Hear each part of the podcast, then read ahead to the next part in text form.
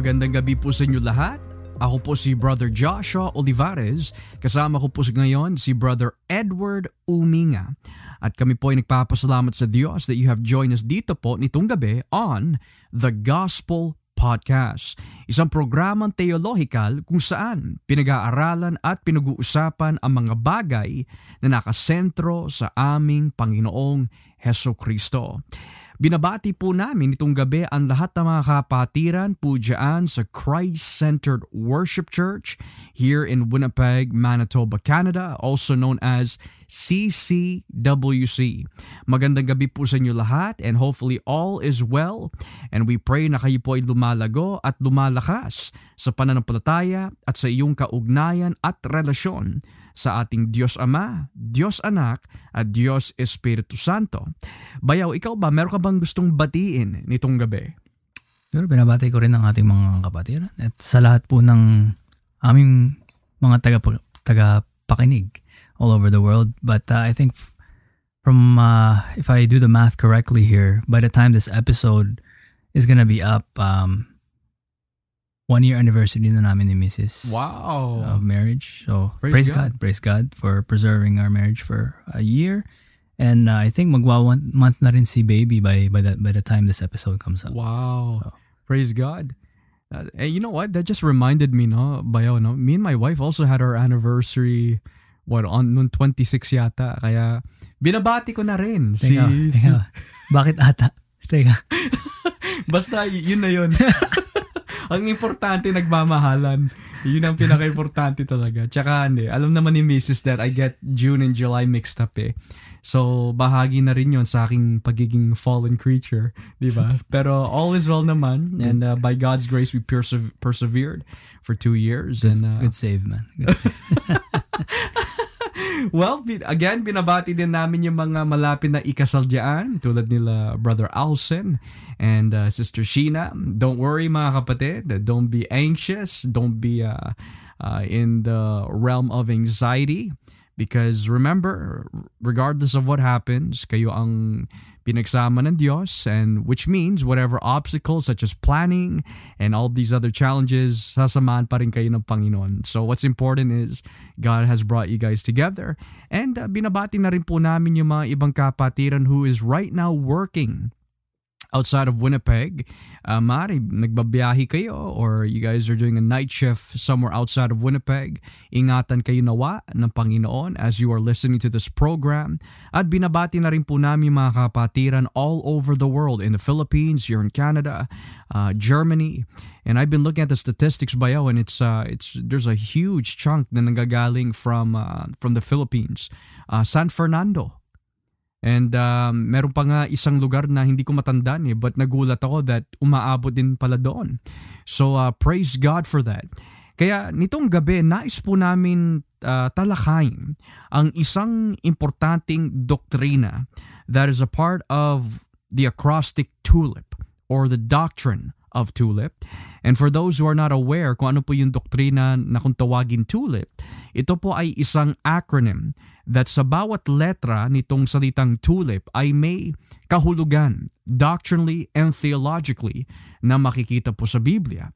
Kung mapapansin ho natin in our several episodes together, tinalakay namin ni Bayaw yung letter T, which is total depravity, ang inabilidad ng tao na dumapit sa Diyos apart from the grace of God. Ang inabilidad ng tao na naisin ang Diyos, mahalin ang Diyos, or to bring life, spiritual life, sa kanyang kalalagayan to which the Bible says siya po ay spiritually dead, unable to hear, unable to see, unable to receive Christ. Kaya sabi po ng Biblia that we must be born again. At hindi ho natin magagawa na maging born again kung hindi po tayo bibigyan ng Diyos ng biyaya by His monergistic work at hindi po sa atin. Pangalawa, pinag-aralan din po natin yung tinatawag na unconditional election. By unconditional election, ang katuruan po nito ay tumutukoy po sa pagtalaga ng Diyos, pagpili ng Diyos sa mga taong nais niyang bigyan ng buhay na walang hanggan at isang intimate na relasyon sa pamagitan ng kanyang anak. So bago pa man likhain ng mundo, namili na ang Diyos kung sino ang kanyang bibigyan ng buhay na walang hanggan at kung sino ang kanyang palalapitin kay Heso Kristo. Ang pangatlong letra, which is the letter L, is limitadong pagbabayad sala, also known as definite atonement, effectual atonement, particular atonement, or most famously known as limited atonement. Isang katuruan that teaches na matay po si Kristo for those in whom God has given the Son. Nang ibig sabihin, namatay si Kristo para sa mundo only in the sense that yung mga pinili ng Diyos in the world na lalapit sa Kanya, nasasampalataya sa Kanya, which is not every single person that's ever lived, kundi yung mga taong pinili ng Diyos within the world, sila lamang ho ang lalapit kay Kristo. So, whoever God has chosen bago pa man likay ng mundo, they are the ones in whom Christ died for. Kaya tungkol sa katanungan, para kanino po ba namatay si Kristo? Namatay ho siya para sa mga tupa ng Diyos. At dahil hindi lahat ay tupa, yung mga kumikilala lamang sa Kanya, sumusunod sa Kanya, at sumasampalataya sa Kanya, in which the gospel is made effective to those in whom God designed it to be for, sila lamang ho are the ones in whom Christ died for. And then last podcast, pinag-aralan po natin yung irresistible grace o kung tawagin effectual grace na ito ay isang katuruan that when the Holy Spirit of God ang humipo, nagbukas ng puso ng isang taong itinuring ng Diyos na patay, mararanasan po nila yung tinatawag na born again experience. Magkakaroon po sila ng panibagong puso, panibagong espiritu, kumbaga yung mga pinapangako at nilalarawan ng Ezekiel 36 at Ezekiel 37 ay matutupad sa tunay na Israel na walang iba kundi yung mga inilapit kay Heso Kristo. So sa madaling salita, how can a dead person come to life unless God first opens their heart and gives them a transformed life? Now, nitong gabi, tatalakayin po natin ang pinakahuling letra, the letter P of the acrostic tulip, na kung tawagin perseverance of the saints. Or minsan, it is famously known by you as eternal security. Or famously known as well as one saved, always saved. Pero bago ho namin ituro ang kahulugan nitong doktrina at bago ho namin ipaliwanag based on the teachings of the Bible kung ito nga ay biblical o hindi, nais po namin na ipaliwanag muna yung mga teknikalidad tungkol sa terminong uh, perseverance of the saints, one saved, always saved, and eternal security. So Bayaw, ano yung mga masasabi natin that we have to explain concerning yung terms, technicalities, and yung nuances ng doktrinang ito? Right. Uh, I, I think there's like a there, there there's a, a bit of um, sensitivity that we, that we might we must approach Mm. um yung ganitong mga katuruan dahil um, may notion na pag narinig kasi natin yung eternal security, one save, always save, marahil, at we, we hear this uh, in, in other churches, na pag sinabi daw eternally secured or one save, always saved, oh, basta ligtas ako, I can do whatever I want. Mm. Pwede ako magpatuloy sa makasalanan kong pamumuhay. Ligtas naman ako eh. Kaya basta ang Diyos, nag- niligtas ako, bahala na ako sa buhay ko, ako gagawin ko kung anong gusto sa buhay ko. That's not what we mean when we say perseverance of the saints. Mm. Um, and, and again, um, sinasabi po namin ito dahil we don't want you to be mis- misled na um, ang katuroan ng perseverance of the saints o ang kaligtasan na hindi nawawala ay ibig sabihin ah, wala na tayong responsibilidad Yeah. sa ating pananampalatayang kristyano. Mhm. So that's good. So tuwing narinig kasi natin ba yung salitang uh, once saved, always saved, madalas ang iniisip ng mga tumututo sa ganitong klaseng doktrina, ayon nga sa sinabi mo kanina, is that total ligtas na ako, I can do whatever I want. Pero we could say sa Biblia, ito po ay isang termino na tinatawag ng mga theologians as antinomianism. Kapag sinabi po yung salitang antinomianism, ito po ay dalawang compound words na masasabi po natin na pinagsama that make up the meaning of the word. Kasi ang ibig sabihin po ng antinomianism, again, coming from two compound words, the words anti, which means against or minsan without, at yung salitang nomos sa wikang Griego, which means law. So pag pinagsama po yung anti, nomos, or antinomianism, kung tawagin po in theology, this means living a life lawlessly or recklessly or without law, against the law. Sa madaling salita, ang antinomianism is, total ligtas naman ako, I can do whatever I want. Or posible, antinomianism could mean that hindi ko na kailangan sundin pa ang utos ng Diyos because napaka-tindi at lawak at napaka-grande at malaki ang biyaya ng Diyos. Pero sa Biblia, napakalinaw, according to 1 John 3 verse 8, ang sino mang magpapatuloy sa kasalanan ay kampo ng Diablo. And then in 1 John 2 verse 3 and 6, ang sino man nagsasabi na kilala niya ang Diyos ngunit hindi naman sinusunod ang kanyang mga utos ay sinungaling. So yung ganong klaseng pan- pananaw tungkol sa one save, always save bayaw is uh, pretty much the view of many kung bakit hindi nila tinatanggap yung ganitong klaseng doktrina. And actually, I commend them for that. And talagang nire-respeto ko yung mga tao or yung mga kapatid natin that maybe Armenians na talagang hindi sumasang-ayon sa ganyang klaseng termino, one save, always save. Kasi nga, parang ang dating is, na kay na ako, therefore I can do whatever I want. Pero I respect their stance on that. Kaya lang, for the sake lamang na hindi mauwi ang ating mga kapatid na Armenian in a straw man argument, hindi talaga yan ang paniniwala ng mga Reformed theologians or Christians o kung tawagin Calvinists. Ang paniniwala ng mga Calvinists, mga kapatid, according to the teachings of the Bible, is that when we say, one save, always saved, we do not mean na pag tayo ho ay niligtas ng Diyos, pwede na tayo mamuhay against God or we can do whatever we want na walang pagsunod kay Kristo, hindi na tayo hahayo, hindi na tayo mag-aaral ng Biblia, hindi na natin ipapamuhay ang salita ng Diyos. Hindi ho.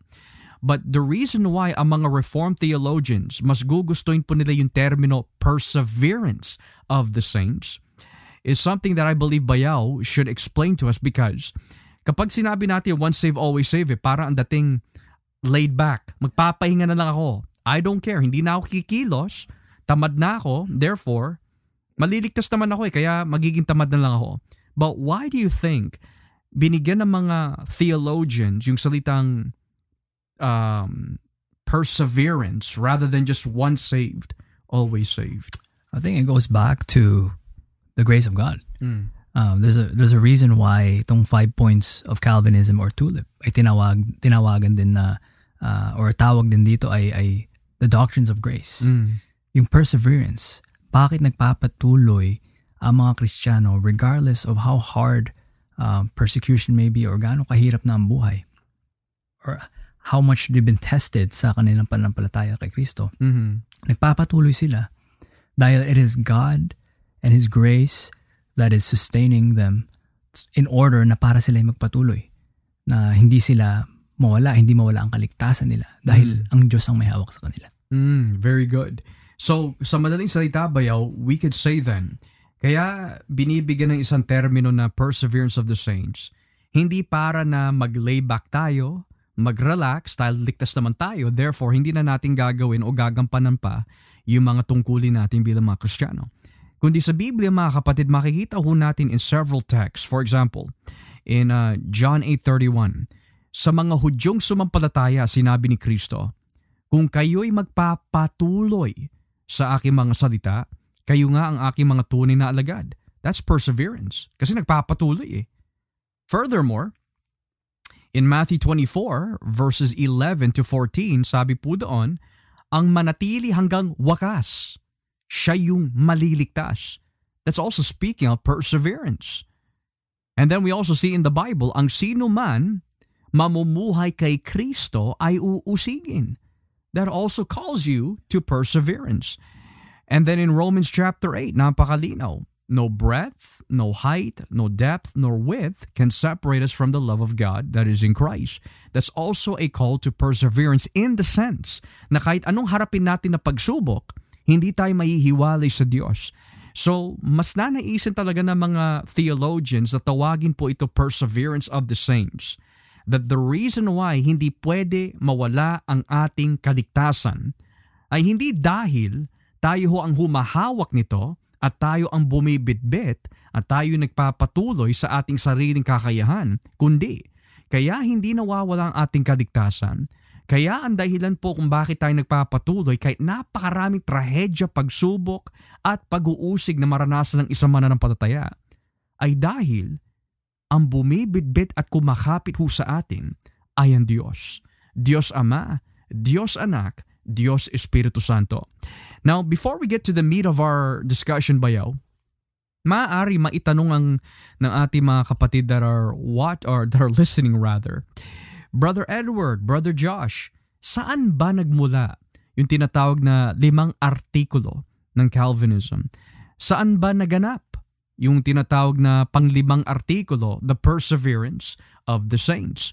So we're going to take you on a historical trail. And uh, before we go there, Bayo, did you want to add anything? Uh, I think we're good, but uh, it's interesting how um, this is sort of the the route we're taking it first because I'm actually really excited I haven't done much reading regarding the history of it. But correct me if I'm wrong, Pastor. Hindi naman nauna na na-establish na yung itong five points of Calvinism. Uh, whereas ito ay naging response yes, yeah. sa mga naibigay na sa sa ating tatakala, tatalakayin. Exactly. Tsaka ano eh, delikado yung bayaw eh.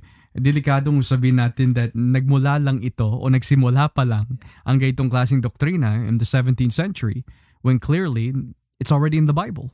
Right? So that's that's a very good thing to point out. Now, in regards to the question, saan po ba nagmula famously, famously, yung doktrina ng perseverance of the saints? Mula po sa kasaysayan ng sinuunang simbahan, in the 17th century, may isang kapulungan in Dordrecht, Netherlands na kung tawagin the Synod of Dort. Isang pagtitipon ng mga ilang iskora, eskolar, mga ilang theologians ng dalawang kampo na kung tawagin mga Armenian during that time na kung tawagin mga Remonstrants and then yung pangalawa, yung ikalawang kampo ay mga Dutch Reformed Calvinist. Okay?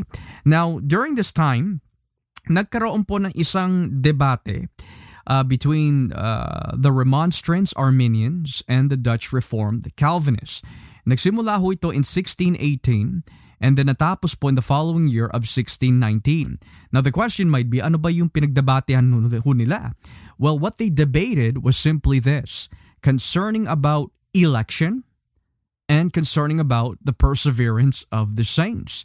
Now, what's interesting is, yung mga Armenian po na yan, which I would consider to be mga kapatid din natin sa pananampalataya, yung mga kapatid natin na Armenians, and I'm talking about classical Armenians, I'm talking about Armenians who really love the grace of God, but we may differ soteriologically how that grace looks like in the sense of God's sovereignty and man's free will itinuturo po nila ang libang artikulo laban sa mga Dutch Reformed Christians.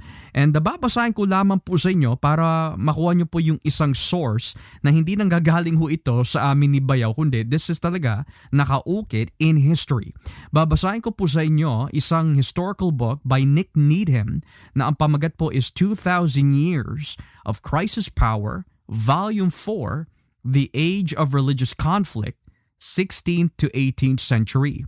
Now, in regard sa mga nangyari po in the Synod of Dort, according to Nick Needham in page 134, babasahin ko po sa inyo kung ano po yung limang artikulo na naging tutol ng mga Armenians or Remonstrants laban po sa mga Dutch Calvinists. So sabi po ni Needham, with such significant leadership, the Armenian party was emboldened after Arminius' death to publish a theological manifesto. The remonstrants set out their distinctive beliefs in opposition to Reformed orthodoxy in five points. So bayaw, nabanggit mo kanina, we don't want our viewers to think that itong limang artikulo na nagmula in the 17th century is the reason why kung bakit may five points of Calvinism na hindi naman talaga nakikita sa Biblia kundi gawa-gawa lang but rather, what people need to understand bago pa ho nagkaroon ng five points of Calvinism, may tinatawag po na five points of Arminian, Arminianism.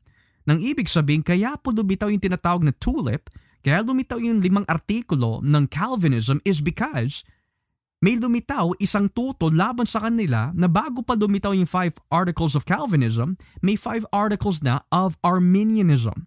So babasahin ko po sa inyo mga kapatid yung limang artikulo na kanilang tutol.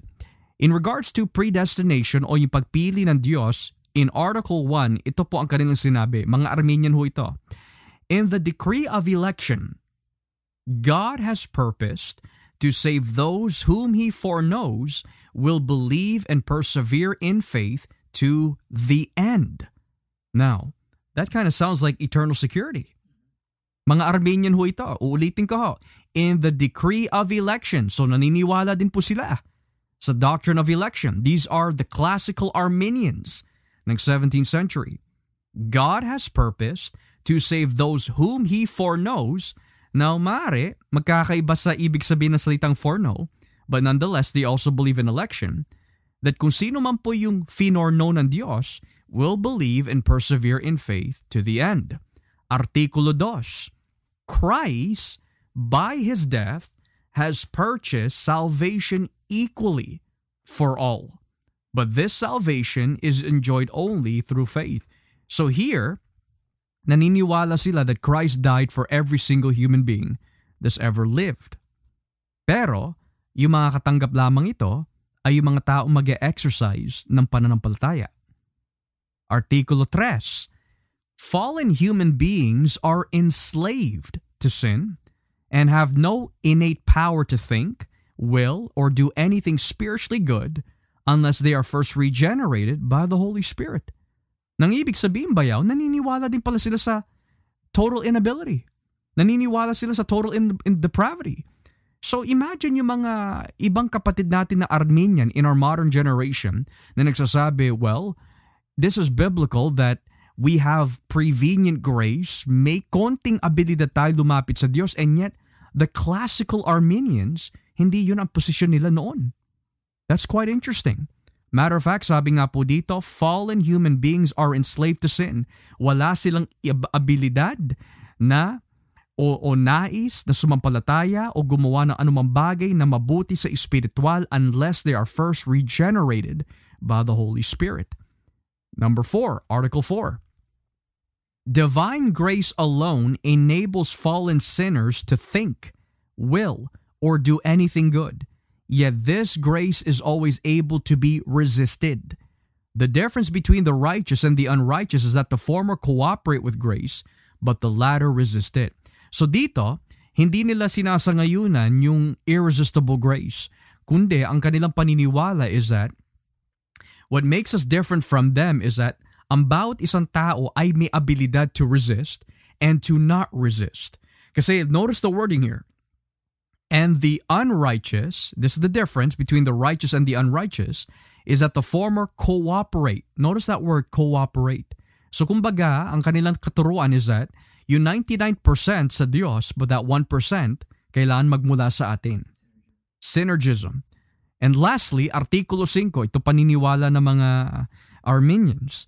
Believers are given all the help of grace to persevere to the end.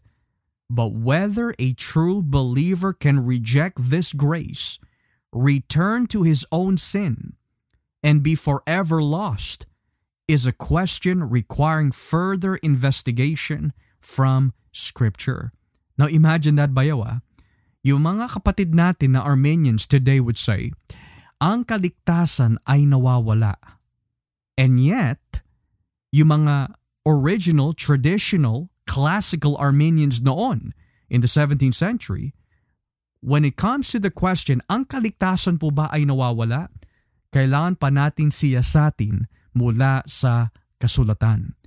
That what makes this quite honorable kapatid is this. Yung mga kapatid natin na Armenians today confidently will say, nawawala ang kaligtasan because of many passages in the Bible.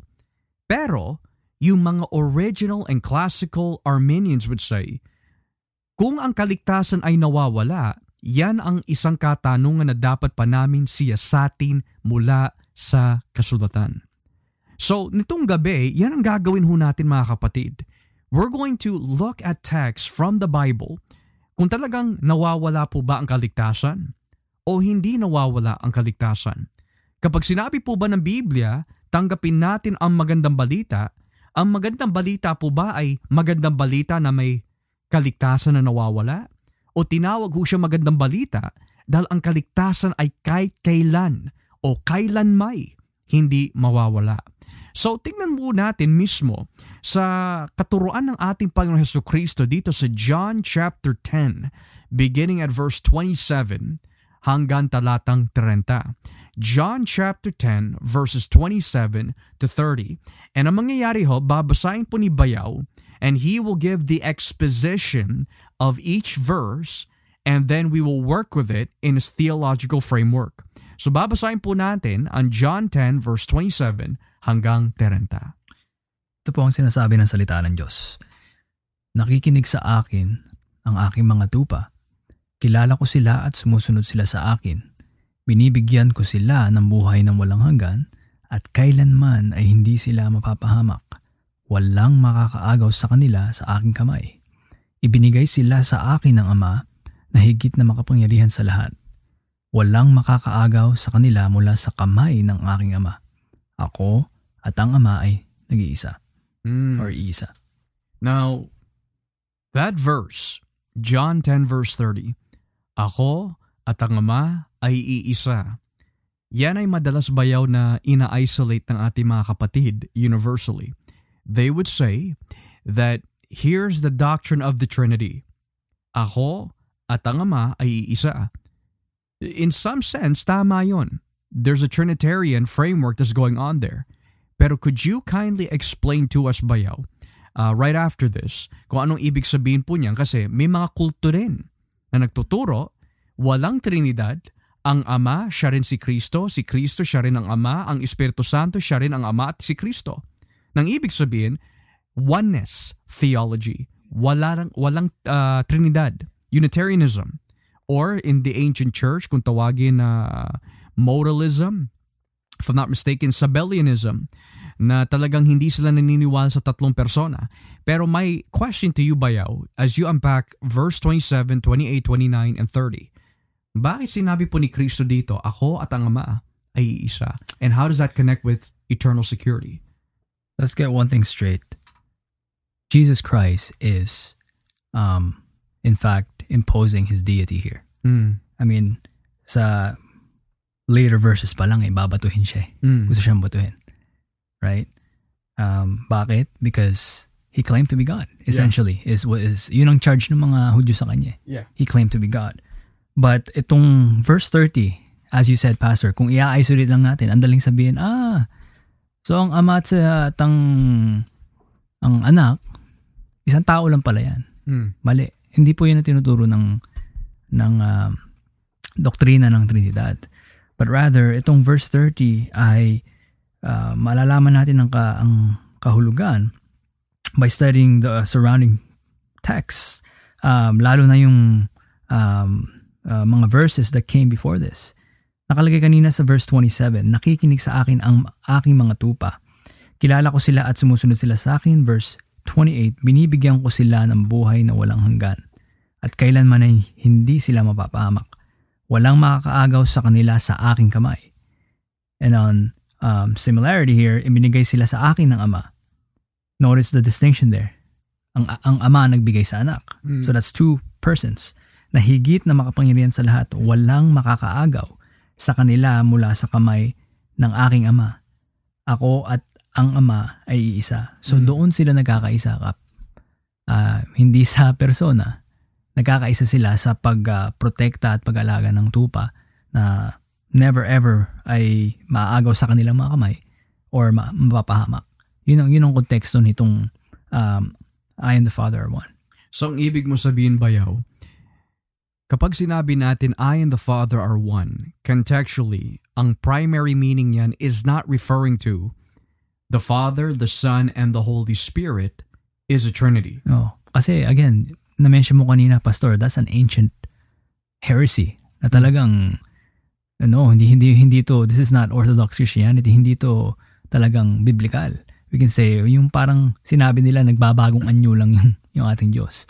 Parang solid liquid gas. Mm. One instance, solid. Next, parang one instance, oh, oh Diyos ama siya, pero nung bumaba siya, nagkatawan tao, naging Diyos anak naman siya. No. Kasi we see that in the baptism of Jesus Christ. Mm. Right?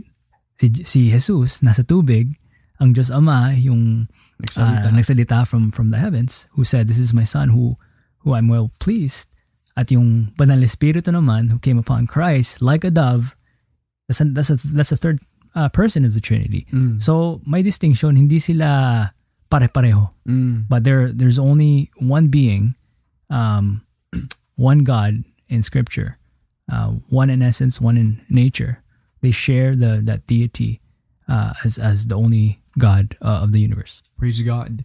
So, mga kapatid, as you have listened dun sa exposition po ni Bayaw na binigay po niya, kapag binasa ho natin ang John 10 verse 3, Bagamat si Kristo ho ay Diyos, bagamat may tatlong persona na kung tawagin banal na Trinidad, bagamat ang Ama ay Diyos, si Kristo ay Diyos, ang Espiritu Santo ay Diyos. But when we get to John 10.30, ang pinakakonteksto ho niyan is a reference sa pagkakaisa ng Ama at ng Anak sa pagprotekta ng mga tupa. Now, we've already learned this bayaw pero hindi lahat ng tao ay tupa eh. So ngayon, sino yung tinutukoy ni Kristo na bibigyan niya ng buhay na walang hanggan dito? Yung mga tupa. Now, kung hindi lahat ng tao ay tupa, and we've come to learn already that yung mga tupa are the ones na ibinigay ng Ama kay Kristo, sabi sa verse 27, kilala ko sila, um, sumusunod sila sa akin, at nakikinig sila sa aking tinig. And then verse 28, at binibigyan ko sila ng buhay na walang hanggan. Now in the book of Deuteronomy, bayawin, no, may dalawang kamay dito sa John 10 eh. In verse 28, yung kamay ni Kristo. Verse 29, yung kamay ng Ama. But in Deuteronomy, napakalinaw that kapag ang kamay ng Diyos is at work in the sense of salvation, in the sense of judging, in the sense of bringing disaster sa mga taong ayos sumunod sa Kanya, malinaw in the book of Deuteronomy, walang makakatakas sa Kanyang kamay. Now why do I bring that up? Because si Kristo, knowing the Old Testament, tulad ng John 10, ang backdrop ng John 10 is Ezekiel 34. And how do we know this? Because in Ezekiel 34, sabi ni Yahweh, siya ang pastol ng mga tupa. Dahil yung mga naghari sa panahon na yun ay hindi sila naging mabuting pastol. Pinabayaan, hinayaan po nila yung mga tupa ay magkasakit, magkaroon ng mga sugat na hindi pinagaling. Pero ang Diyos who is the shepherd of God's people, siyang mangangalaga sa kanya o sa kanila. Kaya in John 10, nabanggit ni Kristo, I am the good shepherd. Now here's a question I would like to ask Bayaw. Masasabi ba natin na si Kristo ay good shepherd kung mawawala ang isang tupa sa kanya permanently? No, Pastor. Kasi nga, kaya nga siya tinawag mabuting pastol eh. Or the good shepherd. Meaning na him being a, a good shepherd, being good at it, that he, the re, he really cares para sa mga tupa niya, hindi niya talagang hahayaan ni isa dito ay mapahamak. Kasi pag sinabing may mapapahamak doon, dapat tinawag na lang pastol lang. Mm. Pero kaya nga mabuting pastol, specifically, uh, lalo na when we're talking about salvation talaga, that is, you know, connected again to the, nasabi mo, nabanggit mo kanina, sa Old Testament, same thing. Siya ang mabuting pastol. Dahil kung sino ang, whoever belongs to Him, talagang aalagaan niya. Mm. Ni isa ay walang mapapahawak, sabi dito. Kailanman. Praise God. And we're gonna actually look at that mamaya, know. So that's good. So narinig ho natin mga kapatid, based on the exposition of John 10, how is this connected to perseverance of the saints? O sa madaling salita, paano ho tayo makakatiyak na ang kaligtasan ay hindi nawawala? Unang-una, we wanna ask the question. Ayon sa sinagot ni Bayo kanina, on John 10.30 means nagkakaisa ang Ama, nagkakaisa ang Anak. Tungkol saan? Saan sila nagkakaisa? Well, we could say nagkakaisa sila sa pagiging Diyos. Totoo yon. Nagkakaisa sila as being perfect, being good. Totoo yon. Pero sa konteksto ng 28, 29 at 30 at idagdag na rin natin dito ang 27, saan sila nagkakaisa? Sa pagprotekta ng mga tupa. Now here's my question sa iyo, Bayaw, that I would like for you to elaborate and expound on. What do you mean by pagprotekta? Pagprotekta mula sa um, pagsubok? Pagprotekta mula sa tukso? Pagprotekta mula sa trahedya? Pag-uusig? Uh, temptations of life? What is being referred here as protection? Uh, I think the key word here is hindi sila mapapahamak. Mm. Kasi at times, um, all over the Bible, the majority of the times na pag sinabing kapahamakan, ito ay, this pertains to the fate of one soul. Mm. Either ito ay tatapon sa impyerno or ito ay mamumuhay panghabang buhay Yeah. in the presence of God. Now, pag sinabing nagkakaisa sa pagprotekta at hindi o ni isa ay mapapahamak, Mm-hmm. ah, dahil ang Diyos ang may hawak sa kanila, hindi sila ah, mapapa hindi mapapahamak ang kanilang mga kaluluwa. Kasi nga ligtas sila. eh. Mm. Sila ay tupa ng Diyos. Praise God. So pag sinabi hindi sila mapapahamak, is not referring to they will never be tempted or they will never experience suffering or they will never experience tragedies, kundi ang tinutukoy na hindi mapapahamak is that pagdating sa kabilang buhay, hindi mapapahamak ang kanilang kaluluwa. Pero sa Tagalog, napakalakas ng emphasis eh. At kailan may hindi sila mapapahamak. Ngayon, bayaw, it's interesting because in verse 28, sabi ni Kristo, binibigyan ko sila ng buhay na walang hanggan. Ngayon, kung ang kaligtasan ay nawawala, masasabi ba natin buhay na walang hanggan pa rin ba yun? Hindi, Pastor, kasi by definition, pag sinabing buhay na walang hanggan or eternal life, that does not end. Mm. Na kung sabihin natin, natin na ito yung mawawala at ang mahantungan ay kapahamakan, Mm. then that life ends. Separated from God eternally, that, hindi na to eternal life na biyaya ng Diyos. At at you mentioned, si Kristo ang nagsabing binibigyan ko sila Mm. ng buhay na walang hanggan. Hindi temporal life. Hindi temporal life. Mm. And that's so powerful kasi ang Diyos anak mismo ang nangako, ang nagsabi nito, "Bi- binibigyan ko sila.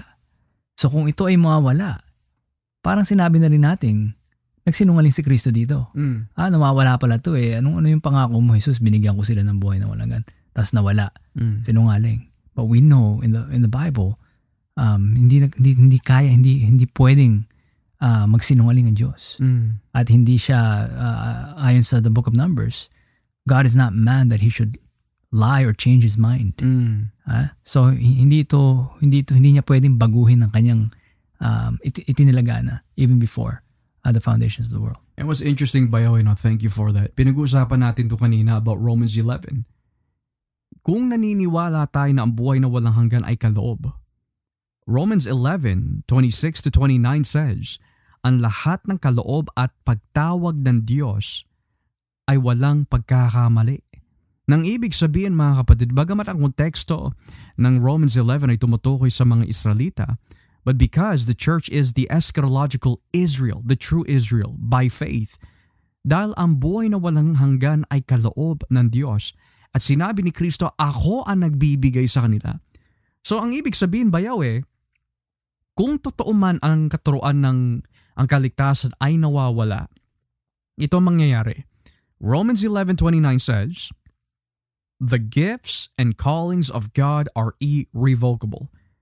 Hindi maibabawi. O in other words, hindi siya nagkakamali sa kanyang pagbigay. Ngayon, kung si Kristo ay nagbigay, pero nawala ang kaligtasan sa mga ito dahil hindi niya kayang protektahan, hindi niya kayang iligtas to the very end, magkakaroon tayo ng problema sa Romans 11. Because Romans 11 is also soteriological. Romans 11 speaks about God giving these people salvation and a calling that can never be revoked. And yet kung sa John 10, here's one of the things that uh, I want to hear your input on, Bayawe. Whenever our brothers and sisters na maari na Armenians use this text, at least sa mga nakakausap ko, they would say, Totoo, walang pwedeng umagaw sa kanyang kamay. Pero hindi nakalagay dyan na hindi sila pwede tumalon mula sa kamay ng Diyos. given the backdrop of Deuteronomy na walang makatakas mula sa kamay ng Diyos sa konteksto ng kaparusahan, what can you say about this text and that ideology? That's an attack on the sovereignty of God, Pastor. At kung talagang i-insist nila, wala naman dyan sa tekstong yan na hindi ako pwedeng umalis o tumalon from His hand. Nagdadagdag na tayo sa teksto. Mm. So hindi na to Exegesis. Ex, hindi na to exegesis, eisegesis na to. Mm. Nagkakasala na tayo nun. So, and I- but again, this goes back to the sovereignty of God. How do we view His sovereignty? Ang tao ba ay sobrang lakas na kaya niyang i-override ang kamay ng Diyos? Mm. No. Uh, far be it na we start thinking that way. At um, and, and sa mga nakikinig natin who are um, maybe in nasa kampo na yon, I think that that's one thing to really think about. Sovereignty ng Diyos. Na siya ang may hawak na lahat ng bagay, including those, uh, including ang, ang, ang fate ng bawat isang tao, whether ang, ang ito ay kaligtas towards kaligtasan or kapamakan. Mm. So na nakikita natin dito bayaw that kapag sinabi ng Biblia, bibigyan ko sila ng buhay na walang hanggan. Kapag ang Diyos ang nagbigay, and then dinagdagan pa in the next clause, at kailan may hindi sila mapapahamak. Kapag narinig mo ba yung salitang kailan may, what comes to mind doon? It's it's a definite thing. At sa, kung sa English, mababasa natin na they will never perish. Mm. So it, that's a universal negative. Mm. Now, in some salin, mas lalong, kagaya nito na sa Tagalog, kailanman, na talagang wala nang mas manenegate pa lalo. So like in, in, in for example, uh, was it NIV that uses, they will never perish ever. So Mm. lalo pang nadoble yung negative. Na talagang, LSB, yeah. talagang or sa LSB Yeah. na talagang hin- hindi, hindi walang walang posibilidad na ito yung mangyari kasi nga hawak sila ng Diyos eh So hindi na, now, uh, just for argument's sake, kung totoo man yung ang kaligtasan ay nawawala, this would then mean that the wording na ginamit ni Kristo is wrong dapat at minsan ito'y nawawala. Binibigyan ko sila ng buhay na walang hanggan pero posible din na mawala ito next month, next week, next year. Pero the fact na ginamit niya yung salitang kailan may that speaks of the extent of kailan po mananatili ang kaligtasan na yan. Now in English, yung binabanggit po ni Bayaw dito, in the English, it says, And I give eternal life to them, and they will never perish. Majority of English translations of John 10:28 say, And they will never perish. And then, and no one will snatch them out of my hand. So, nakikita natin dito yung kamay ni Kristo. Nakalagay dito, they will never perish. Pero, yung nabanggit mo na salin, in verse 28 sa LSB, yung Legacy Standard Bible, ito nakalagay. And I give eternal life to them, and they will never perish, dash, ever. Ulitin ko. And I give eternal life to them, and they will never perish ever. So the question now is, bakit sa mga ilang English translation nakalagay, they shall never perish? Pero sa LSB nakalagay, they shall never perish ever. In English grammar, redundant na yon. The fact that you say they will never, tapos may ever pa, medyo redundant yon. Kasi once you say never, tulad ng sinabi mo kanina, that's already a negative eh. Universal negative yon. The fact that it says they will never perish, that's a universal negative. Even the extent already is explained kung kailan ho mananatili, which is forever na yon. Pero di, ginatungan pa ng ever. Now, the accusation maari would be this. Well, yung LSB translators, mga Baptist yan. Mga Calvinist yan. Okay, sabihin na natin that uh, yan ang theological stance nila. Pero because the English was rendered from the original Greek, which is Koine Greek, there's a reason bayaw kung bakit nila isinali nito into never perish ever. So, let's be a little bit technical, pero babasahin ko po ang tekstong Griego, at least some parts of it, dun sa verse 28 kung bakit ganito ang pagkasalin nila. And not just the LSB, pero alam ng mga translators what this meant, kaya isinalin na lang nila, never perish. Because they have the thought already of it. Alam na nila yung pinaparating ng tekstong Griego. Now, in verse 28, dun sa I give them eternal life and they shall never perish, ito po nakalagay.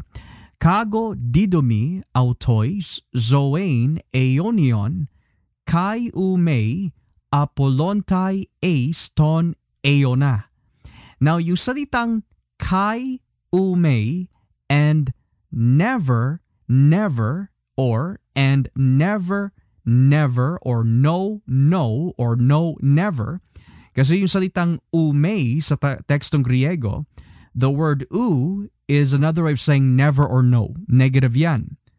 Now, pag ginatungan pa ng salitang may, which is also a negative, which means no or never, in Greek grammar, ito ay tinatawag na double negative. So in English, kung isasalin natin dito, ito po magiging salin ho niyan. And no, no. And never, never. Pero in Greek, nakalagay kai u So the question is, ano yung no-no? Ano yung never-never? Ano yung double negative to which is focused on? Nakalagay, and they will never-never or no-no or not ever-ever apolontai. At ano po ibig sabihin ng apolontai? Apolontai comes from another Greek word which is apolomy, which means destroyed or perish. So here, notice what the translation is saying. Binibigyan ni Kristo ang mga tupa ng buhay na walang hanggan and they will never never, no no, not not, no never, what? Perish. And we think that's already strong. Pero it gets even stronger. Kasi notice the next few words. Kai ume apolontai eis ton eona. And they will never never perish ton eona to the ever or forever. So kung isasalin natin ito sa literal na English with bad grammar, this is how it would sound like. And they will no never or never never perish forever. So, ngayon, kung babalikan natin ang English translation, ano po mangyayari sa mga tupa? And I give eternal life to them, and they will never perish, which is ume, apolontai, and then dash, ever. Aeonon. So bayaw, now that we've seen the technical side of it, here's my question to you. Kung makakarinig ka ng ganitong klaseng exegesis from the original text into the English, understanding the technicalities of it, maniniwala ka pa rin ba sa ang kaligtasan ay nawawala? Hindi talaga, Pastor. Kasi we're being faithful to the word, and of course, hindi naman tayo lahat may alam sa wikang Griego. Yeah. And we don't have we don't have we don't of uh, we don't have to have that knowledge. Pero again, as you've um, exegeted it in from the original language, makikita natin the original author who is John, anong intent niya kung bakit niya in-emphasize na talagang hindi hindi never ever mawala ang ang kaligtasan or hindi never never sila mapapahamak. Mm. Dahil he wants to prove a point na paghawak sila ng Diyos Ama mm. at ang Diyos na anak, walang makakaagaw sa kanila. Therefore, never kahit isa sa kanila ay mapapahamak. Mm. And, and what's beautiful about this bayaw, no? The reason why we have to teach them this, even from a technical standpoint, kung bakit may Griego din, is unang-una, we want to be faithful to the text. Nang ibig sabihin, bakit ba tayo naniniwala exegetically na hindi nawawala ang kaligtasan is because tignan mo yung sinabi ni Kristo. Bibigyan ko sila ng buhay na walang hanggan at kahit kailan, hindi, hindi, kahit kailan, hindi mangyayari kahit kailan. Kumbaga ang sinabi niya, hindi, hindi mangyayari kahit kailan na mawala ang kanilang kaligtasan hanggang to the point of eternity na. That is what Jesus is saying. And the reason why nasasabi niya ho yun is because in the Old Testament, walang makakatakas mula sa kamay ni Yahweh. So anong pinaparating ni Jesus dito? Walang makakatakas sa kanyang kamay. Now, Hindi lang natapos dyan bayaw. But in verse 29, could you kindly unpack that for us again? Nakalagay, di, nakalagay dito, ibinigay sila sa akin ng Ama uh, na higit na makapangyarihan sa lahat. Walang makakaagaw sa kanila mula sa kamay ng aking Ama. Now, naulit-ulit. Mm. Walang makakaagaw. This time naman ang Ama. Mm. Now, let's just backtrack. Uh, this is not really super related pero nakalagay dito, akin Ama na higit na makapangyarihan sa lahat. Again, some would use this, oh, tamo, si Kristo sinabi niya, since isa lang ang Diyos at walang ma- walang mas makapangyarihan sa lahat kundi ang Ama lang, sabihin hindi Diyos si Kristo. Mm. No, this is just um, him saying that dahil ang Diyos Ama ay nasa langit at ang Diyos Anak, which is Christ, during His incarnation, while on His time on earth, nagpaka-humble siya in the form of a servant na He was exalting God. Right? Hindi na hindi sabihin na siya rin na hindi Diyos. But yung location dahil the Father's in heaven. Mm. He is greater than all. Mm. Pero going back, naulit, yung ama din, walang makakaagaw sa kanila mula sa kamay ng aking ama. Mm. Now this goes back to John 6, nung sinabi ni Kristo dito niya ay binigay sila sa akin ng ama sa verse 29 ng, ng chapter 10. This goes back to chapter 6 ng aklat ng 1 sa verse 37. Um, basahin ko. Um,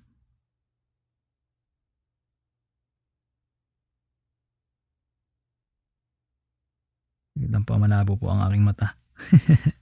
Di bali kapatid, di bali. Nakalagay dito ang, ang, lahat ng taong ibinigay sa akin ng Mm. Ama Mm. ay lalapit sa akin. Right. Ating hindi hindi ko itataboy ang mga lumalapit sa akin. Mm. So pag sinabi hindi ko itataboy, that means in the context of John 6:37 hanggang 45. Because in verse 40, it says, at lahat ng sasampalataya, bubuhayin ko sila sa huling araw. So the word itataboy is another way of saying hindi sila mawawala sa aking kamay. Now, going back to John 10 bayaw, here's, here's one question. Dahil sa John 10.29, nung sinabi ni Kristo at mas higit na makapangyarihan ang Ama sa lahat. So pag sinabi lahat, kasama na dyan ang mga demonyo, kasama na dyan ang mga lobo, kasama na dyan ang mga paraseyo, kasama na dyan ang ating fail, failures, feebleness, kahinaan. And even to the point that yung mga nag-argue ang sasabi, well, pwede tayo tumalon mula sa kamay ng Diyos. Kapag sinabi ng Biblia, mas higit siya kesa sa lahat. What can you say about that? Walang mas makapangyarihan kaysa sa, sa Diyos. Mm. na kahit ang unbelief ng tao, we know through regeneration, through being born again, which is an act of grace by God, Mm. Eh kaya, kayang ma-override dahil nga ah, walang walang mas mag- walang mas mahihigit sa kapangyarihan ng Diyos. Mm. So pag ito'y dinikri niya, itinalaga niya before the foundations of the world, kapag isang tao ay pinalapit kay Kristo, ito'y lalapit at lalapit. At dahil pag lumapit ang isang tao at hindi tinaboy ni Kristo, at ito ay inalagaan ng Trinidad Mm. para hindi sila ever mapahamak, then we can say talagang this is this is the beauty of the redemption, the redemptive plan of Diyos, ng, ng ating Diyos, na talagang secured ang kanyang mga tuba. Mm. Hindi, never ever silang ah, mawawala sa kanya. Ito pa matindi bayaw eh. Sabi ni Kristo, yung nagagawa ng Ama nagagawa ko rin at yung nagagawa ko nagagawa rin niya. That's in John 5. Very clear. Now here's the thing. Dahil nabanggit sa John 28 at kailan may hindi sila mapapahamak, bakit sa verse 29 hindi nakalagay at kailan may? Kundi nakalagay, walang makakaagaw. Ang nilagay lang doon, that is not in verse 28, that is in verse 29 is, at ang aking ama na mas makapangyarihan sa lahat, walang makakaagaw sa kanya. Now here's my question. Does this mean that nung sinabi ni Kristo, kahit kailan o kailan may, never ever ever perish, mula sa kanyang kamay, can the same thing also be said about God the Father? Yes, ah, Pastor, kasi nga, kaya nga nasabi ni Kristo sa verse 30, ako at ang Ama ay ay iisa. Mm. Kasi sila'y nagkakaisa sa iisang layunin. And that is to protect the sheep. Mm. maalagaan at uh, masustain at para itong mga ito ay magpatuloy sa kanilang pananampalataya para ang ang kahatanan nila ay hindi ka makapahamakan, Mm. but rather um, kapiling sila ng Diyos Praise uh, God. for for eternity. Praise God for that. So, in all, we could say that yung John 10.30, ito, alam mo, kapatid, bayaw, this, this is really encouraging kasi nagkakaisa ang ama at ang anak sa pagprotekta ng ating kaligtasan hanggang sa huli. I don't know how anyone can have an idea and think nawawala ang kaligtasan na ganun-ganun lang. Biro mo kapatid ah, think about this. Mula sa panahon ng Genesis hanggang Revelation, are we to think that yung redemptive plano ng Diyos throughout history, yung pag-prophesy in Genesis 3.15, yung mga Abrahamic covenant, Mosaic covenant, Davidic covenant, at yung mga propesiya mula sa mga major and minor prophets tungkol kay Jesus hanggang sa kanyang pagdating, hanggang sa kanyang paglaki, hanggang sa kanyang pagkapako sa krus, hanggang sa lahat ng kanyang ah, mga itinupad na kautusan to perfection and to the point of him raising from the dead and going up to heaven and saying all authorities in heaven and on earth has been given to me. All of that para lamang, well here you go, itong kaligtasan, hold on to it, and by the way, pwede yan mawala. Is that is that is that what the what the Bible teaches, Bell? No, Pastor. And again, we have to bring up the atonement again. Mm. Uh, um, was it a few weeks ago when uh, tinakil natin yung doktrina ng limitadong pagbabayad sala? If we believe na ang atonement ni Kristo truly and definitely accomplished yung plano ng Diyos Mm. na li- iligtas ang kanyang mga tinalaga, in other words, ang kanyang mga pinili or kanyang mga tupa, Mm. then were we to say na mauudlot na lang bigla yun, ah, okay, so Christ accomplished the salvation of the sheep, pero mawawala pa rin to. Mm. So now, contradiction na. It goes back na, ay, hindi pala definite yung atonement ni Kristo. Potential lang. Mm. Kumbaga, in-offer lang. Bahala na kayo, accept nyo to o hindi. Um, hayaan ko na lang kayo. Mm. Pero dahil siya ang mabuting pastol, mga pinili ay aalagaan. Mga alaga, ang mga aalagaan ay magpapatuloy magpakailanman hanggang sa makapiling nila ang ating Panginoon. Praise God for that. And taka, one of the things that we also have to understand mga kapatid, wala tayong mababasa sa Biblia, especially in verses 28 and 29, that when Christ gives you eternal life, ikaw ang bumibitbit sa sariling kaligtasan mo. Ang sabi ng Biblia, ang Kristo at ang Ama ang bumibitbit sa atin kasi walang makakaagaw mula sa kanilang kamay. Now, kung sasabihin ng Biblia, bibigyan ko sila ng buhay na walang hanggan, at walang makakaagaw mula sa kanilang kamay, that's a different story. Now it's up to us. Pero if we can lose our salvation bayaw, we would lose it ASAP.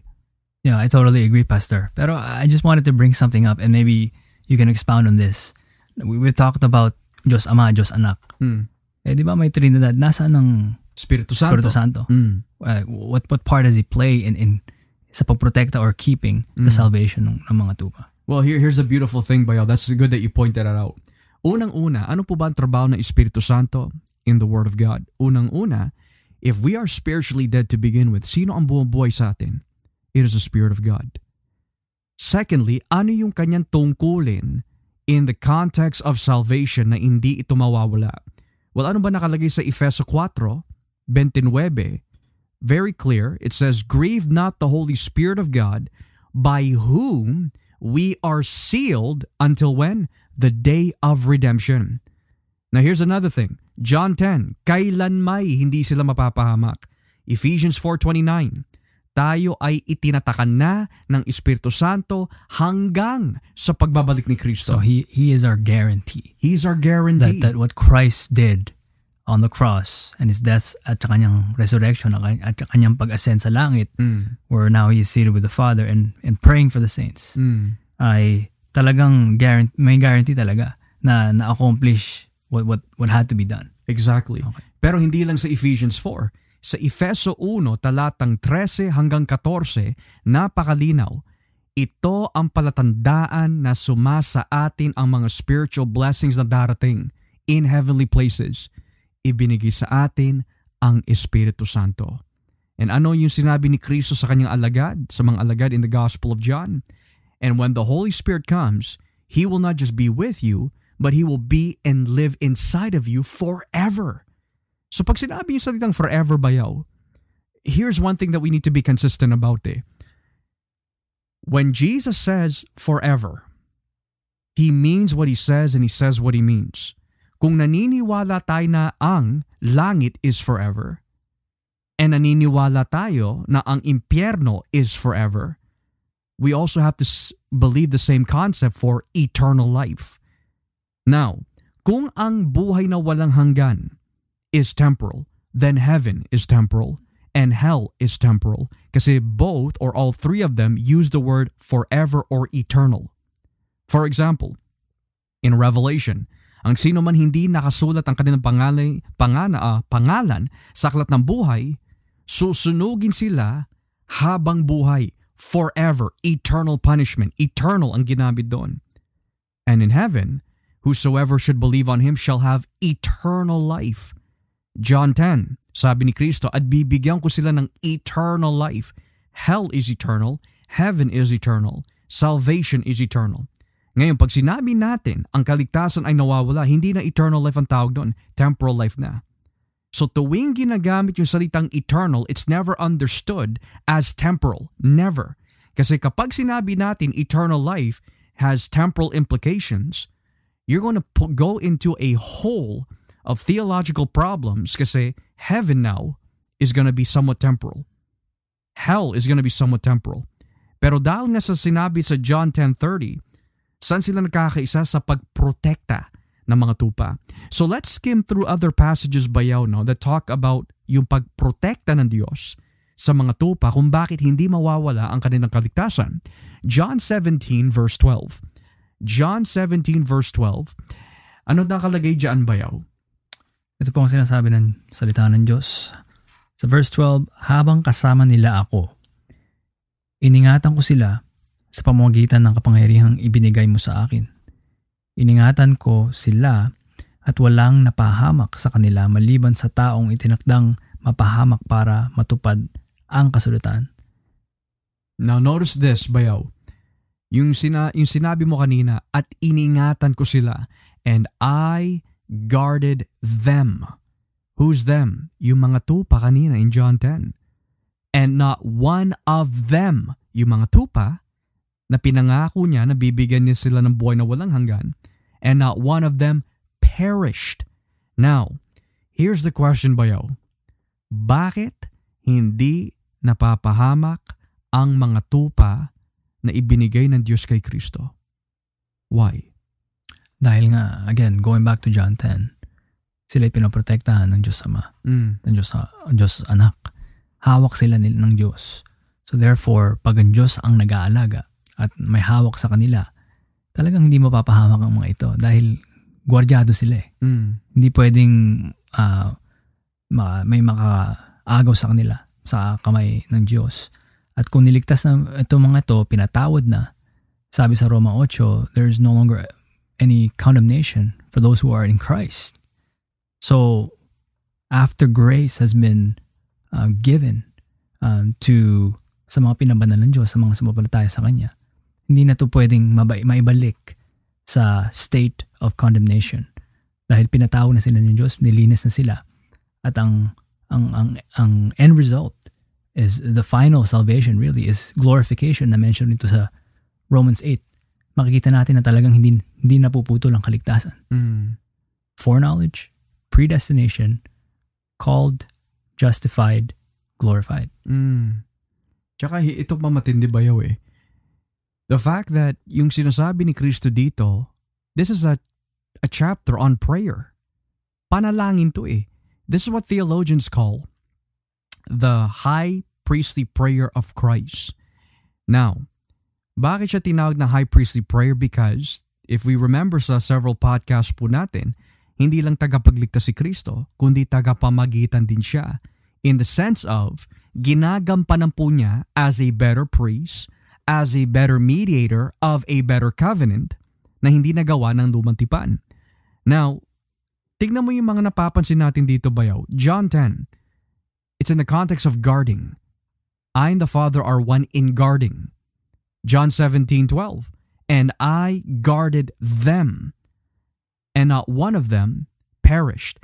May mababasa ba tayo sa Biblia, besides the book of John, that yung gawain ni Kristo as high priest guarantees to the uttermost na hindi mawawala ang kaligtasan ng mga tao ibinigay ng Diyos Ama sa Kanya. What do you think? Unang Pedro, Mm. Kapitulo 1, Mm. verses 3 to 5. Let's read it. Unang Pedro, Kapitulo 1, verses 3 and 5. Ito po ang nakalagay sa salita ng Diyos. Purihin natin ang Diyos at Ama ng ating Panginoong Heso Kristo. Dahil sa dakilan niyang awa sa atin, ipin- ipinanganak tayong muli Mm. sa pamamagitan ng muling pagkabuhay ni Yesu Kristo. Ito ang nagbibigay sa atin ng malaking pag-asa na may nakahandang mana ang Diyos para sa atin. Mm. Ang manang ito ay nasa langit, walang kapintasan, hindi nasisira at hindi nakukupas. At sa pamamagitan ng pamam- pananampalataya nyo, iniingatan kayo ng kapangyarihan ng Diyos habang naghihintay kayo Mm. ng kaligtasang nakalaang i- ihayag ah, sa huling panahon. Mm. So notice that word in verse 5. Who are protected by the power of God through faith for a salvation ready to be revealed in the last time. Ano yung salvation ready to be revealed? Yung binabanggit in verse 4. An inheritance, incorruptible, undefiled, unfading, having been kept in heaven for you. Now, the question is, Bayaw, having been kept in heaven for you, hindi pa tayo umaakit sa langit eh. Bakit nasabi ni Pedro, meron ng nakalaan na inheritance which is eternal life? Eh wala pa naman tayo sa langit. Does this mean hindi tayo ang punoprotekta ng ating kaligtasan? Kasi nasa langit ang sinasabi ni Pedro, sino yung nagbabantay mula sa langit? Ito ang ating Diyos ang nagbabantay sa atin. At um, kitang-kita natin dito yung sinabing um, sinasabi dito pag-asa Mm. na may nakahandang mana ang Diyos para sa atin. As you mentioned, Pastor, eternal life. Ibig sabihin, gar- garantisado na agad. Iniintay na lang natin kasi nga wala pa tayo dun eh. Mm. So to say na at one point, madidistrap ang plano ng Diyos na gwardyado sa atin from all eternity, nakahanda na sa langit, we just haven't fully realized it yet. Mm. Dahil wala pa yung time na yon na hindi pa nahihayag ang ang glory na sinasabi dito that that's gonna come in the last day. Mm. Um, iksa- ang ibig sabihin na talaga, hindi na mawala Mm. ang ang nakareserba at naka uh, naka guard, naka nakahanda para sa ating uh, um um kumaga buhay na walang hanggan nakasama natin si Kristo. Tsaka may shepherd theology that's going Yeah. on here, bayaw eh. Biro mo, John 17, binabantayan ko sila, ginagwardyahan ko sila. John 10, ang kamay ng ama, ang kamay ng anak, nagkakaisa sa pagprotekta. That's guardian theology. That's shepherd theology. And then in 1 Peter, protektado ang kanilang kaligtasan sa pamagitan ng pananampalataya until the last salvation or last day shall be revealed. That's all protection theology. And lahat ng protection na binabanggit po dun sa mga tekstong yan, ang mga mananampalataya is never in the active.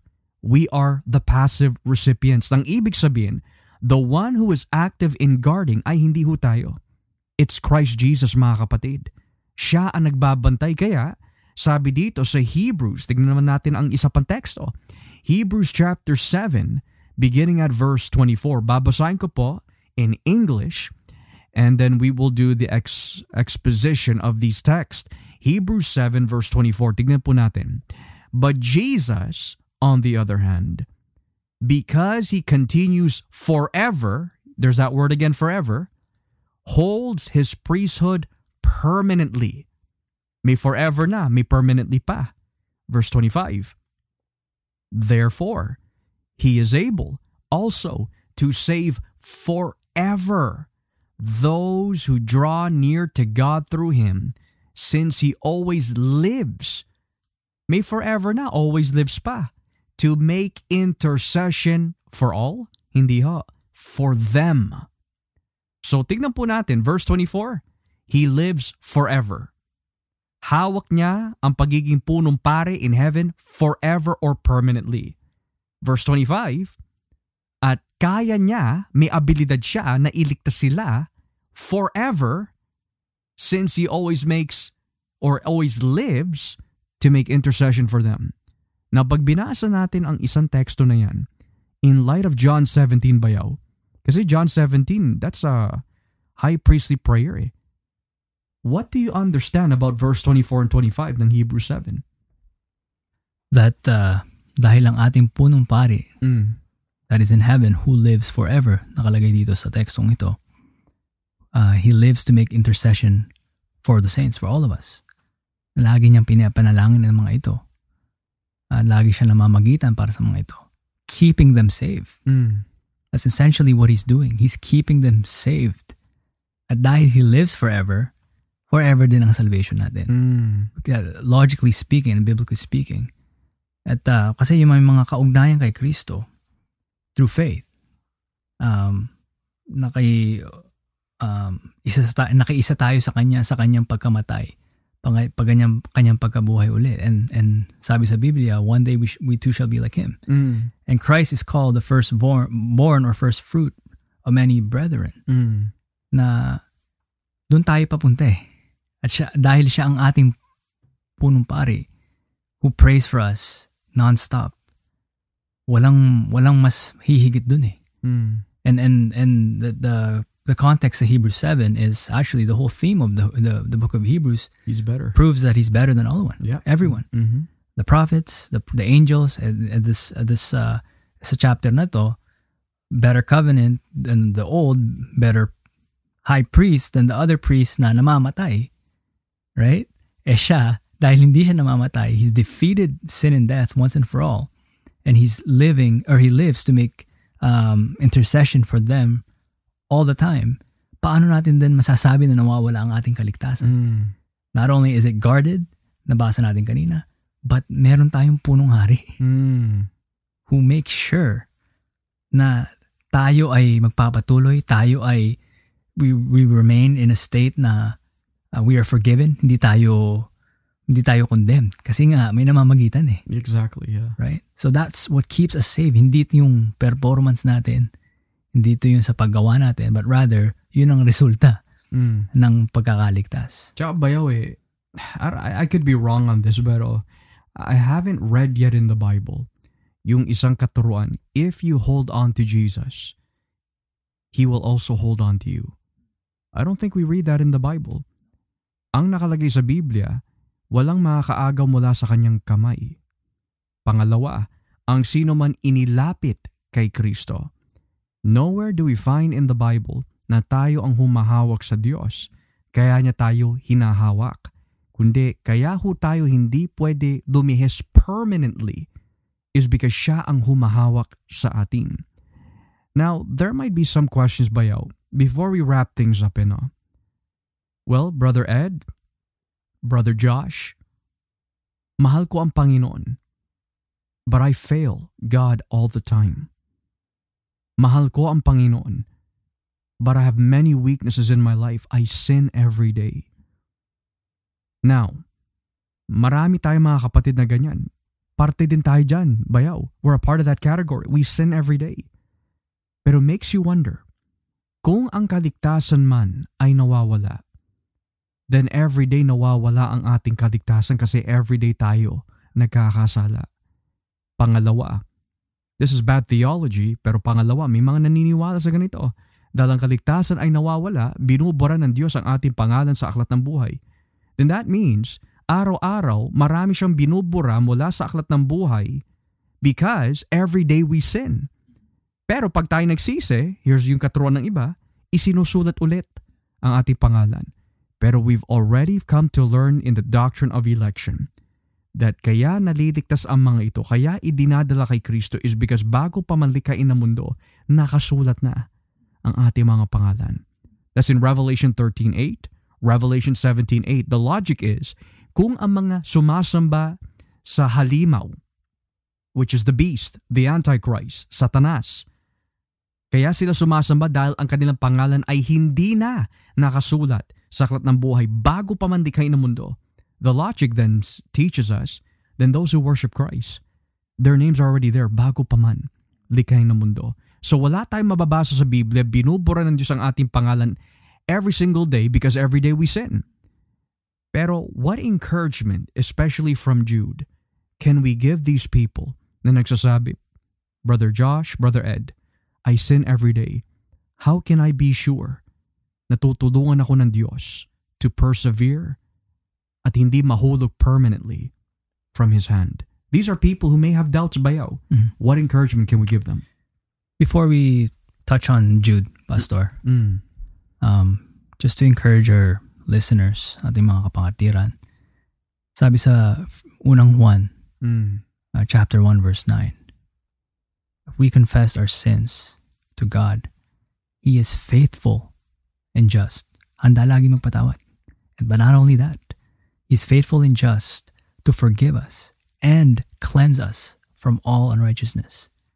So, tumakbo lang po tayo sa Kanya. Given na po na araw-araw tayong nagkakasala, kasama na po kami dyan. Wala pa, wala pa po tayo dun sa glorified state Mm. we're still living in the presence of sin.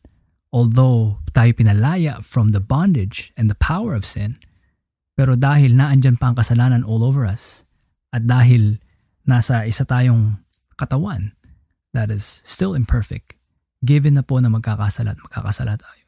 Pero dahil ang Diyos ang talaga ng ating kaligtasan, siya rin ang, ang mag, ah, magme-make sure na tayo magpapatuloy kagaya po ng mga nabanggit natin kanina. At sabi po ni Pablo sa Filipos ah, 1, kapi, ka- kapitulo ah, 6, natitiyak kong ipagpapatuloy ng Diyos ang mabuting gawain na sinimulan niya sa inyo hanggang sa araw ng pagbabalik ni Kristo Jesus. Mm. To which why in Hebrews 12 also, He is called the author and perfecter of our faith. Mm. Siya ang, nag, siya ang otor ng ating pananampalataya. Siya rin po ang magtatapos. Mm. Not to say wala po tayong responsibilidad.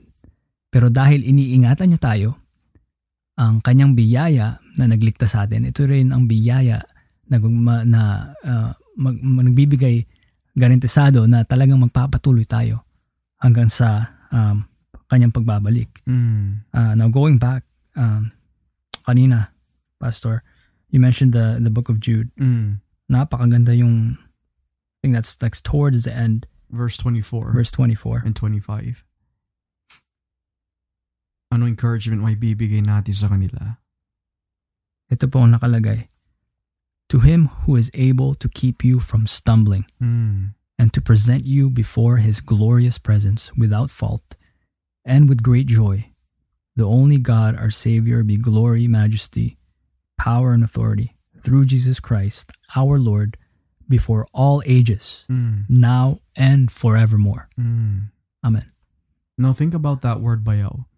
The encouragement here mga kapatid, including ourselves, bakit ho tayo may good news? Bakit ho tayo dapat magalak? Dahil unang-una, hindi tayo ang bumibitbit ng ating sariling kaligtasan, kundi si Kristo, ang Diyos Ama at Espiritu Santo, ang nagpoprotekta sa atin. Sabi dito, now to Him who is able. Bakit hindi sinabi, now to the Christian who is able? Why not to the person who believes the gospel is able? Bakit nakalagay him? Sino yung pronoun na ginagamit dyan bayaw? It's God. Now to him who is able, siya lang ang may abilidad to do what? To keep you from stumbling. Nang ibig sabihin, darating at darating na may panahon, may oras na tayo ay babaksak. Even backslide bayaw. Even turn away from the law of God. But here's the beauty. The word stumbling here is another way of saying, kahit manghina tayo, kahit there are times and seasons in our lives, tumaliko tayo sa Diyos, pero kung tayo nga ay mga tupa niya, He will not allow us to stumble permanently. Nang ibig sabihin, to Him who is able to keep you from stumbling and to make you stand in the presence of His glory, blameless, with great joy. This teaches us, si David nagkasala pero binalik ng Diyos. Samson nagkasala, binalik ng Diyos. Abraham, Noah, all these men mga kapatid, Pedro, lahat ho sila nagkasala. Pero binalik pa rin ng Diyos. Because sabi ng Biblia in Hebrews, I will never leave you nor forsake you. To Him who is able to keep you from stumbling. So, base sa ating mga napag-aralan, the question is, ang kaligtasan po ba nawawala? Well, according to Romans 8, sabi ng Biblia, Nothing can separate us from the love of God in Christ Jesus. Namatay si Kristo sa krus hindi para bigyan ka ng temporal na buhay. Hindi namatay si Kristo sa krus para ibigay ang buhay na walang hanggan sa iyo, tapos ikaw magbabantay, ikaw mag-aasikaso, at nawa hindi mo mawala yan. Hindi ho. Namatay ho siya sa krus to secure your destiny and eternity with God for all time. To Him who is able to keep you from stumbling. Before we wrap things up, Bayaw, do you have any last words that we can give to the people of God? Or possibly those who have not yet heard the gospel? Why should I accept the gospel and how does eternal security or perseverance connect with the gospel? Maybe first the alarm to the unconverted Mm, while there is time. mm, Sabi sa mga Hebreo, um, may nakadagdang oras para sa lahat ng tao para mamatay. Pagkatapos ito ay ah, judgment. Hindi natin alam kung kailan tayo ah, mamamatay. If you're not right with God, we urge you to do it today. Magsisi po tayo at sumampalataya po tayo kay Kristo dahil siya lamang ang ating pag-asa, Mm. pag-asang maligtas from the wrath of God. At um, doon naman sa ating mga um, kapatiran at kung sino man na nakikinig na mga kapatid natin sa Diyos, um, just a reminder of, of, again, the good news. Yeah. I mean, that is our aim with this podcast in the first place. Talagang lahat nakasentro sa magandang balita ni Kristo. Dahil kung it, kung ang pangako ng Diyos, ang biyaya na ito na, inapanga, na naipangako through the preaching of the gospel mm. ay at any time pwedeng mawala. Hindi na po ito good news. It's not good news anymore, no. No. But again, that is the beauty of this this this good news of, of our Lord and Savior Jesus Christ. Why? Because not only uh, through divine revelation, through His Word, uh, through His gospel, that uh, we've been given salvation. Um, we also have uh, a glimpse of it, or we can see in His Word. We see how this ends, and that's what gives us hope Mm. to which uh, the Apostle John says in the end of the book of Revelation Come, Lord, come quickly. Mm. Come, Lord Jesus. Praise God. Yun ang ating inaantay um, na makapiling siya. Magpakailanman. Kaya ito tinawag na perseverance kasi tinatawag tayo ng Diyos na magpatuloy because of this great salvation na ibinigay niyo sa atin. And our encouragement to you mga kapatid, mga mananampalataya, kung tinanggap mo ang Panginoon Jesus, you might be discouraged. You might even be worried na dahil sa pagkakasala na nagawa natin sa Diyos, baka hindi na tayo patawarin. Baka hindi na ho tayo i-welcome ng Diyos. Pero sabi nga ni Bayaw doon sa John 6.37, lahat ng binibigay ng Ama sa Kanya, kahit sino sa kanila hindi niya itataboy. Hindi ka itataboy ng Diyos kung ikaw ay magsisisi. Hindi ka itataboy kung ikaw ay manunumbalik sa pamagitan ng Espiritu Santo. And the reason why hindi ka niya itataboy permanently, because the Bible says, He is able to keep you from stumbling, and He will never leave you nor forsake you. Yun ang panghawakan natin. The gospel is Jesus Christ, His incarnation, His crucifixion, His burial, death, and resurrection, so that you and I one day, like what Bayo said, ay makasama siya in heaven, in His presence, for all of eternity. Ang kaligtasan ay kailanmay hindi nawawala. Dahil ang sino man nasa kamay ni Kristo at ang sino man nasa kamay ng Ama, dahil sila'y nagkakaisa, no one is able to snatch us from the hand of God. Kaya nawa nitong gabi mga kapatid, meron po tayo na pulot po na aral mula sa Biblia at nawa ho tayo po ay lumakas at nawa ho sa mga nakikinig po nitong gabi na hindi pa sumasampalataya kay Kristo. Repent of your sins. Get right with God. Ito na ang magandang balita. Kahit kailan hindi ka mawawala sa kamay ng Diyos kung ikaw ay magsisisi at sasampalataya sa Kanya. Ako po si Brother Joshua Olivares with Brother Edward Uminga. Nawa ho kayo po ay lumakas, naliwanagan at nagkaroon pa ng assurance sa gospel of Jesus Christ that when He gives eternal life, eternal talaga ho ito. Not temporal, not sometimes. It is eternal. May God bless you. May God keep you. At huwag po natin kakalimutan, si Jesus ay Diyos. Take care and bye-bye.